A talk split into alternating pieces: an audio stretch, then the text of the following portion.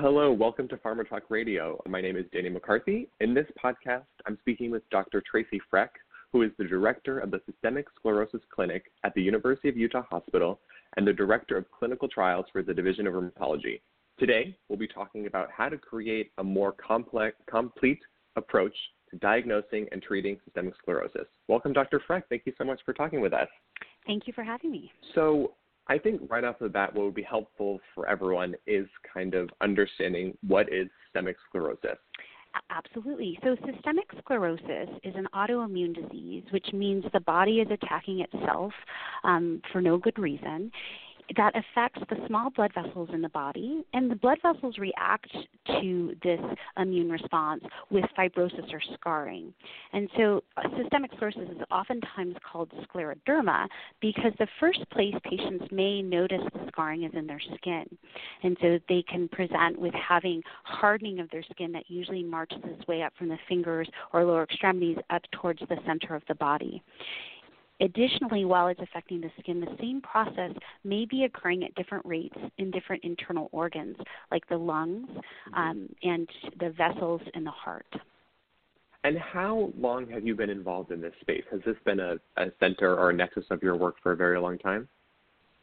Yeah, so we started our scleroderma center in 2005, um, and in Utah, we're a five-state referral uh, uh, um, area, so we quickly grew our clinic, um, and we currently treat over uh, 700 patients with a diagnosis of systemic sclerosis who come for regular care. And so you are a physician who deals with um, systemic sclerosis a lot. So can you tell us I mean, obviously from your perspective as a physician rather than someone who has it, but what does it look like for people living with SSC? How are they affected by this on a daily basis?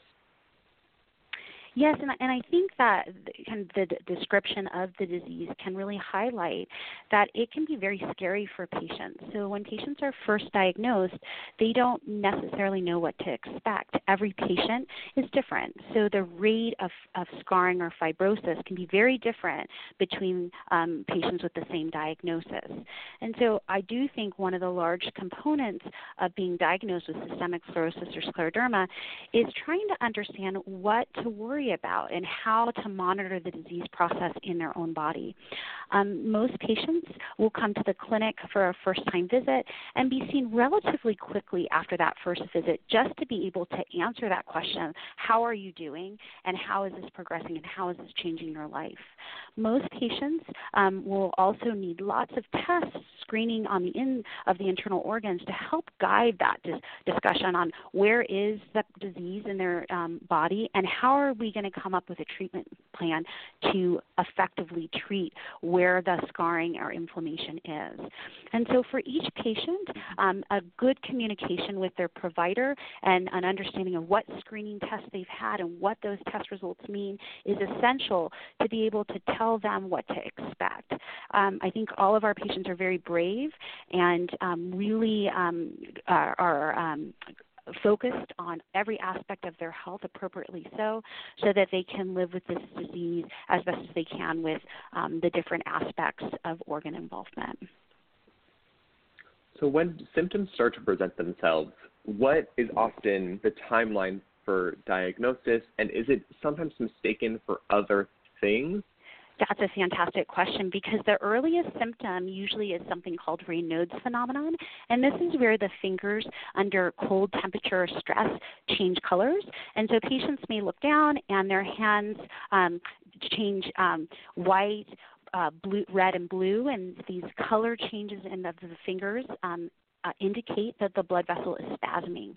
This is particularly tricky because in about 8% of the general population, um, patients can have some of these symptoms. And so they may or may mm-hmm. not, even if they've sought medical attention, get noticed or um, effectively um, uh, referred to rheumatology. So the next step, usually, if you have this Raynaud's phenomenon where your fingers are changing, uh, triphasic color change, and it, and it sometimes is associated with some pain, usually the second second mm-hmm. symptom is puffy hands. So the patient um, who presents with swelling of their hands may be misdiagnosed as rheumatoid arthritis or a different type of inflammatory arthritis. And that's a common story for patients that they were originally told that they had um, a different type of autoimmune disease. One of the most effective mm-hmm. tools for assessing patients is something called capillaroscopy, where the physician will take either a microscope or a video capillaroscopy device and look at the blood vessels at the base of the fingers to try to get an idea are the blood vessels um, uh, upset. So there can be um, dilation of those blood vessels or microhemorrhage or dropout of, of vessels, and that can be a very effective clue that we're actually dealing with systemic sclerosis rather than another autoimmune disease. It's usually though the, the kind of the third step in the process with the fibrosis or scarring, where then um, um, most folks would be able to, to recognize this as scleroderma or systemic sclerosis, and the appropriate diagnosis is made. If someone has Raynaud's phenomenon and these capillaroscopy abnormalities, blood tests at that point can be incredibly effective for looking for scleroderma specific autoantibodies or those blood tests that tell us that the immune system is attacking cells for no good reason. And there's some classification criteria that can help guide the rheumatologist that this is the most likely diagnosis. And so I think it'd be useful to kind of take a step back and understand the scope of this. So, how many people are affected every year? Can you give us kind of a broader view to help our listeners understand? Absolutely. So, um, scleroderma is, a, uh, is considered a rare disease. Um, the the uh, prevalence really does vary per per different populations you read and and you and that's I think one of the hardest things is when you look up you see a prevalence from 50 to 300 per million which is a big scope of, of well how many how many cases of scleroderma really exist?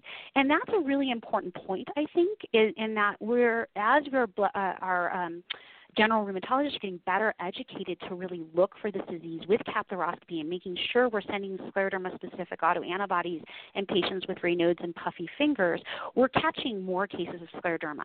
And that actually is a good mm-hmm. thing. So we do believe if we catch patients earlier um, and put them on effective treatments, they do better. And this is a really big shift in thinking because before, when you were diagnosed with scleroderma, we would try a lot of different drugs that were used in other autoimmune diseases, and they didn't work. And so the poor patients would come to clinic um, every three, six months, and we just gather more and more information that their skin was scarring worse, or that their vasculature um, on capillaroscopy or um, physical exam with digital ulcers looked worse. But we didn't necessarily have a lot of effective therapeutics or advice to give patients for prevention. And that's been a real shift in thinking um, to, to point A, look for the diagnosis, and B, really try to understand how to better vasodilate, how our drugs that um, change the immune system's function act, are, are, acting, and how to best educate our patients on what um, stability means um, and, and uh, what our test screening tests mean, so that our patients are empowered to be able to um, understand the disease course in, them, in themselves. So, um, really a big, you know, uh, a, a, real shift in that thinking, so to speak, where this this disease that we didn't have great options for, and we used to just collect data, and now has shifted into really um, proactively treating and proactively um, showing improvements with function and overall well-being uh, in in uh, all patients with systemic sclerosis. And so we, you mentioned um, treatment options before, and I think that kind of leads us to what the meat of our conversation is. So, what do treatment options for SSC look like right now? Absolutely. So, um, right now, um, treatments really are directed at those end organ manifestations that I, that I, I uh, referenced. And so, mm-hmm. to, to, start me with skin fibrosis, since, since it's called scleroderma, um, if we're targeting skin thickening, um, oftentimes we will still start with methotrexate because, as uh, you know, we, we talked about we just borrowed from other um, diseases that the rheumatologist took care of. Methotrexate is first line for rheumatoid arthritis, and so we would try that in our scleroderma patients uh, first line to see if it would soften skin. If the patient, however, also had concurrent lung fibrosis, that is not a great first choice uh, agent um, because it does not treat lung fibrosis. And so if someone has both skin uh, and lung involvement, there's been data generated from the scleroderma lung studies one and two, and then scleroderma lung three is currently enrolling and ongoing. And so we, um, um, in scleroderma uh, lung study one, Cytoxan versus placebo was used, and Cytoxan, um, which is a medication with many side effects, including sterility in, in young women, um, was shown mm-hmm. to stabilize lung function.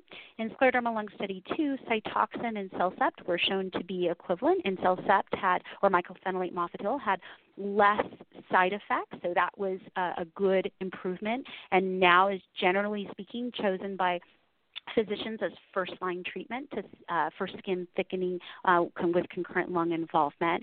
And then the scleroderma lung study three is currently looking at the the combination of Cellcept and pirfenidone. But again, that that um, that combination is in, in trial and, and again really targeting the lung. Though we're we're primarily talking about skin, and I think that really highlights where most trials are either um, their primary outcome is either skin or lung, but we do believe medications that we're using may affect both of, of those mm-hmm. organs. Mm-hmm perhaps the best, um, you know, you know, I, I, talked a little bit about prevention.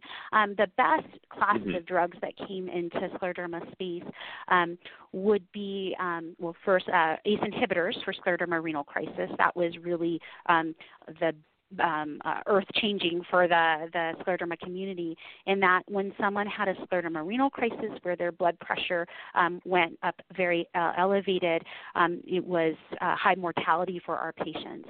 And there was work that showed an ACE inhibitor started early could prevent dialysis in our patients. So that was very exciting as part of that education part, teaching our scleroderma patients to, to monitor their blood pressure and know um, how to get in touch with their doctor and get those necessary labs so that they get appropriately started on the ACE inhibitor early. But along the same space, blood vessel medications, um, pulmonary hypertension medications um, for scleroderma have been effective not just for the pulmonary hypertension for which they have the approval, but also for Raynaud's phenomenon, which is that triphasic color change that virtually all patients have, and also for healing of digital ulcers um, and perhaps prevention of new digital ulcers. And these medications um, uh, vasodilate the, the blood vessels with the thought process if you restore um, um, good blood flow to the different organs, that there is mm-hmm. subsequently less fibrosis and or immune dysfunction. And so, are we shifting into more of a preventative um, method of treatment? What's kind of changing in the space?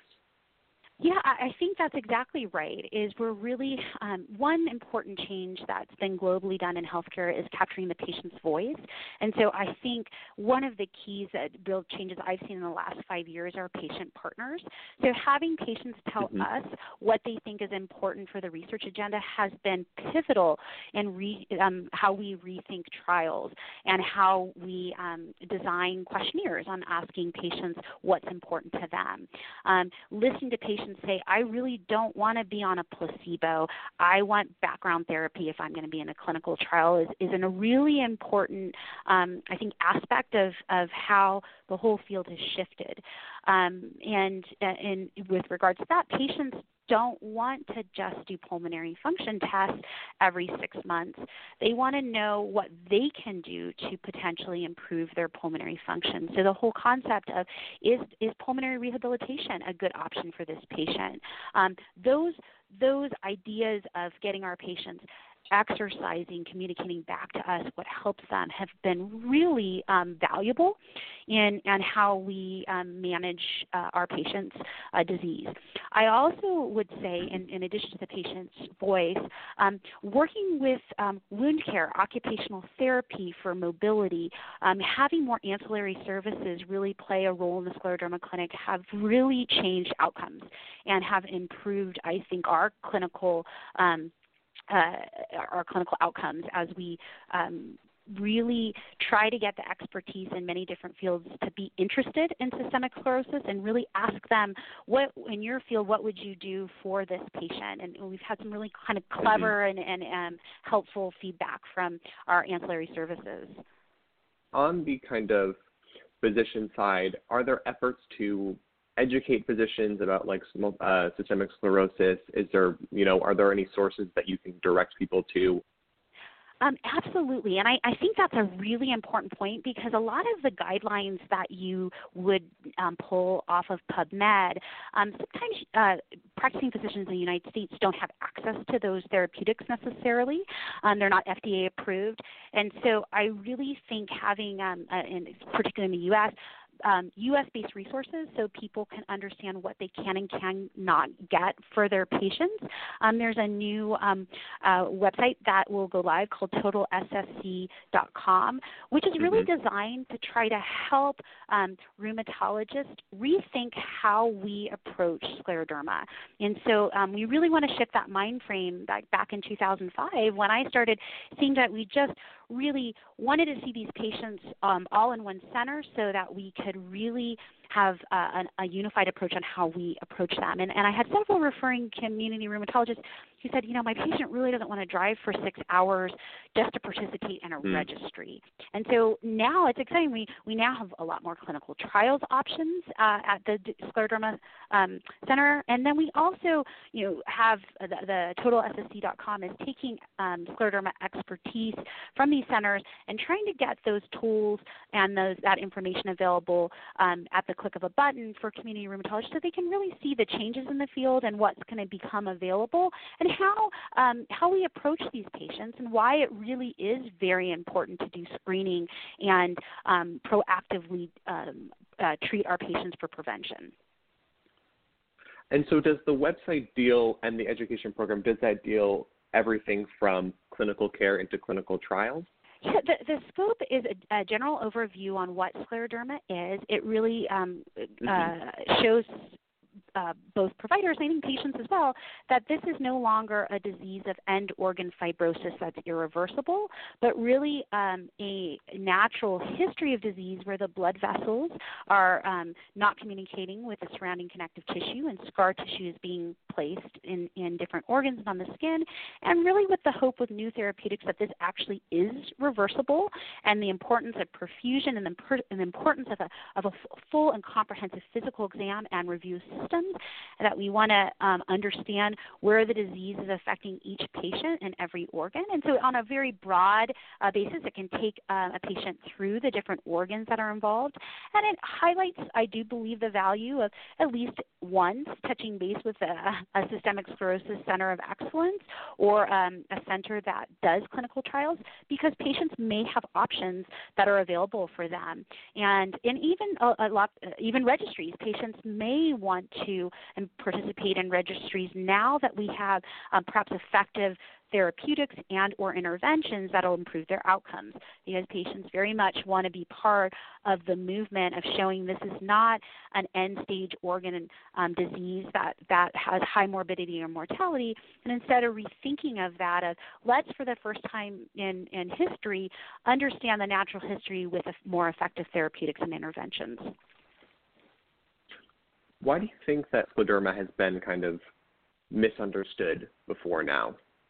I think perhaps maybe twofold. I think um, uh, historically we um, usually start in, in discovery work uh, in the lab and um, in uh, animal models, and I and I believe in mm-hmm. systemic sclerosis patients um, because that that um, vasculopathy to fibrosis um, and immune dysregula- dysregulation occurs sometimes very slowly over many many years. That's not very well recapitulated in an, in an animal model, and um, I believe there's been a real shift to reverse translation now, where we start to learn from our patients and, and things that are effective for them.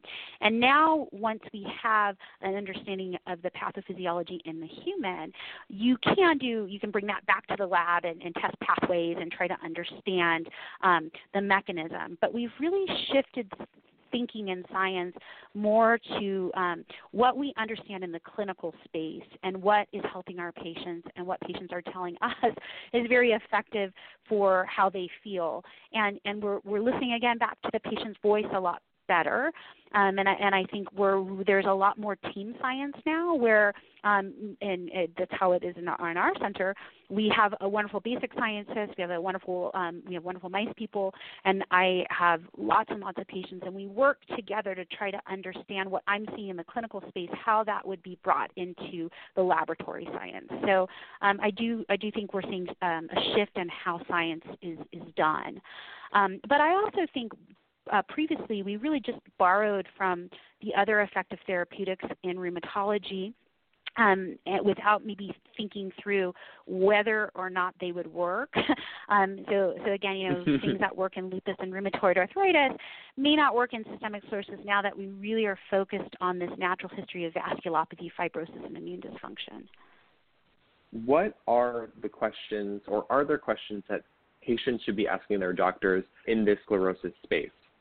Yeah, so I, I think the real key is to empower our patients. And so I think the most important part of taking care of a patient is, is to make sure they understand what they have and where it is in their body. And so I, I think the really important question for, for a patient is if they're on a treatment, why they're on that treatment, and what the expectation of the of um, what expectation they should have from receiving that treatment. And so usually that very first visit I'll draw out for the patient and I'll say, you know, um, scleroderma is, anytime you open a textbook, you read scleroderma as a vasculopathy characterized by progressive fibrosis and immune dysfunction. Well, let's break that sentence down and talk about what that means for you. So when we use the term vasculopathy, you know, opathy is an abnormality of the vasculature. That abnormality of the vasculature could be Raynaud's in you, it could be a digital ulcer, it could be scleroderma renal crisis, or it could be pulmonary hypertension. And then I talk about how we would screen for each of those different um, the different conditions and what we would do if they were present and how we would treat them. And same I would do for fibrosis with skin and lung involvement and immune dysfunction, whether there's muscle inflammation or an arthritis. And and I talk about these are these are the medications we have available.